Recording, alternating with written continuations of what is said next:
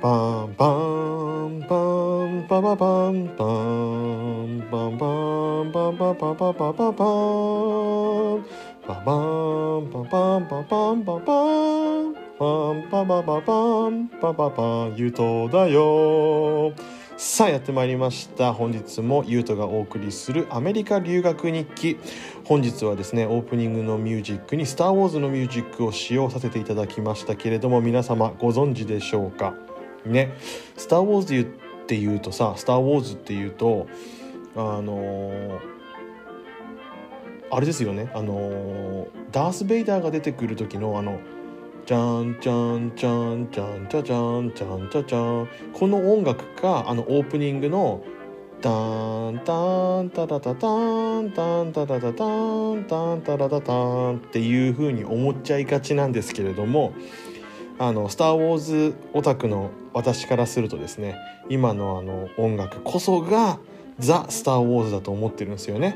うん、スター・ウォーズシリーズを通して最後の最後に毎エピソードでかかる音楽なんですけれどもいやあれはね心が震えますよね。そろそろあのリングトーン買おうかなと思ってるんですけども。あリングトーンっつうのはあれです。あのあのあれですね。着信音ですね。はい。まあすいません。関係ない話はこれまでにしておきまして、えー前回に引き続き本日もアメリカの留学日記読んでいきたいと思います。4月の12日水曜日からになります。お聞きください。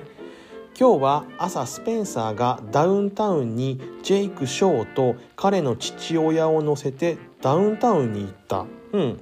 どうやらレンタカーを借りるためだったらしい。うんどういうことなんでしょうね。まあいいでしょう。で今日はエイコちゃんとスペンサーが家でデートするから追い出された。うんなるほど。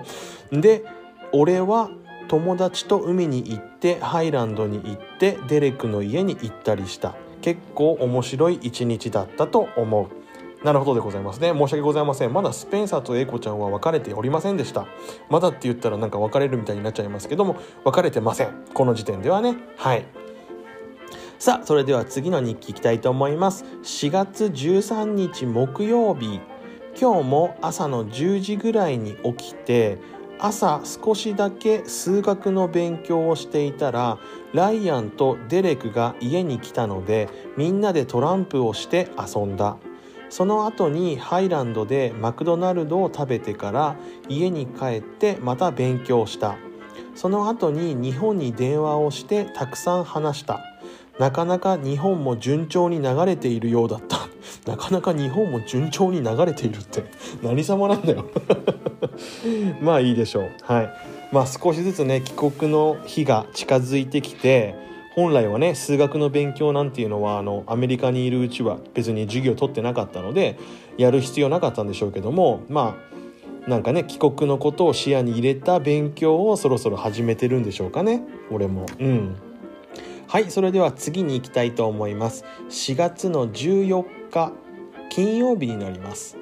今日は友達と「スケアリームービー4」という映画を見る予定だった。この「スケアリームービー4」っていうのはですね、えっと、シリーズもののやつなんですけれども、えっと、日本語の映画の名前はね「最強」なんだっけ「最強映画伝説」だったっけかな。それもシリーズものであの日本では DVD レンタルとかしてたりするんですけれどもあのパロディなんですよね。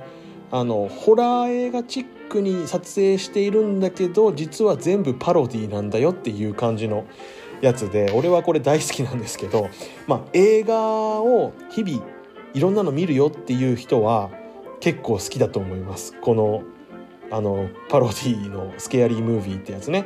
最強絶叫絶叫なんちゃらだったかな？ちょっと分かりませんけども。ああの次の時まで調べておきます。はい。スペンサーとエイコちゃんは1時45分からのを見て俺は友達と3時からのを見た。わあ時間ずらしたんだ俺。めっちゃ気使ってんじゃん。うん。映画の内容は最高に面白かった。日本の文化をバカにするところがたくさんあってマジでウケた。うん。4は確かね呪音。とかもパロディしてるのでその時は面白かったですね。うん。その後に卓球をしてレッドロビンで朝ごよよ夜ご飯を食べた。うん。それからまた卓球をして8時頃に家に帰った。夜は2時頃まで寝られなかった。おお楽しい一日だったんでしょうかね。レッドロビンっていうのはうんとねハンバーガー屋さんなのかな。俺はいつもポテトとフライドチキンみたいなのを食べてたのであれですけどもまああのファーストフードチックなダイナーみたいな感じですね。うん。はいそれじゃあ次の日記読んでいきたいと思います。4月15日土曜日。朝はお母さんに起こされて9時頃に起床した。スペンサーは午後から剣道に行ったので俺はお母さんとショッピングに行った。コストコに行ったりそこら辺の店に明日のイースターの買い出しに行った。もうイースターですか。途中ですごくかっこいいコンバースの靴を見つけた。サイズを見るとぴったり。値段は18ドルという特価格買っちゃいましたよ。夜は漫画本を読んでから筋トレを死ぬぐらいやったぜ。はいこんな感じでございますね。うん。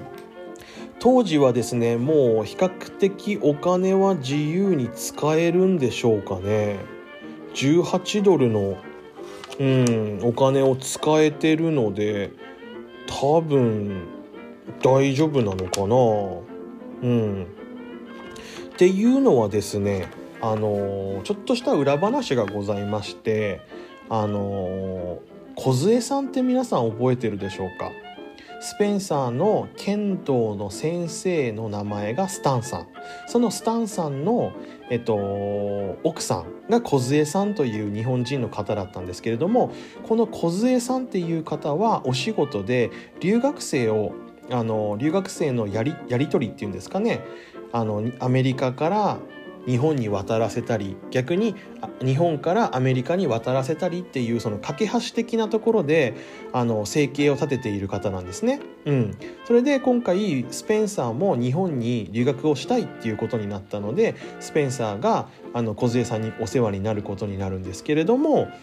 まあ、その話を進めるにあたってやっぱりそのプロの方なのでその梢さんもですね実際に宮城県に来て、うん、でスペンサーが留学をするであろう学学校とかですねいろいろ回ってみてそのここの学校がいいとかここの学校はちょっとどうやらあの留学生はあのいないらしいとかそういう情報を現地に行って調べるっていうことをやったんですね。はい、で宮城県に行くっていうわけなんであの俺の実家はもちろん宮城県にあったのであのちょうどねあそういえばじゃあ優斗のご両親たちにも挨拶せっかくだったらしてこようっていう話になってたそうであの梢さんはですねうちの両親とあのご飯を一緒に食べてくれたわけなんですけれども、うん、そこで梢さんはあのー、その俺がね留学先でどういう風な感じになってるかっていうことを、あのー、全部包み隠さず話したそうなんですね。お金に困ってると。どうやらお金に困ってるけど誰にも相談できずにいるみたいだと。それからあのあれではお手伝いさんをあのスペンサーたちは日本から呼んだのと何ら変わらないよとかユウトはかなり苦労しているみたいだとかそういうことをね俺はずっと隠して日本のね家族には言ってな言ってないままだったので自分で我慢しよう我慢しようと思って日々過ごしていたのであの日本の両親はそんなの知る由もなかったんですけれども、まあ、梢さんが結果的にそういうことを伝えてくれてで、まあ、第三者からこういう話を聞いたわけだから、ね、本人から聞いて本人がなんかちょっと話を持ってるだけだろうとかっていうわけじゃないなっていうふうに判断したみたいでですね。そこからあの金のことは心配するなと。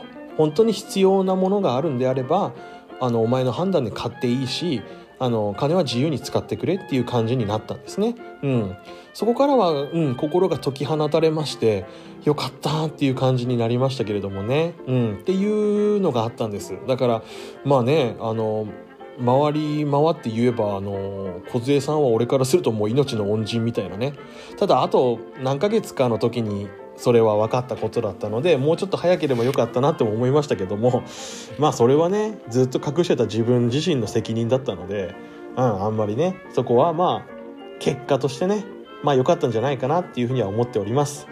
はい。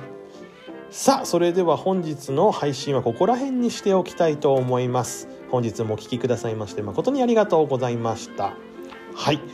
えこの番組ではあなたからのメッセージを受けております。はい、メールアドレスの方は 3010chai.gmail.com こちらの方までどしどしよろしくお願いいたします。はい。それでは本日もお聴きくださいまして誠にありがとうございました。次回も待ってますのでぜひぜひお越しください。お待ちしております。はい。それではありがとうございました。ごきげんよう。さようなら。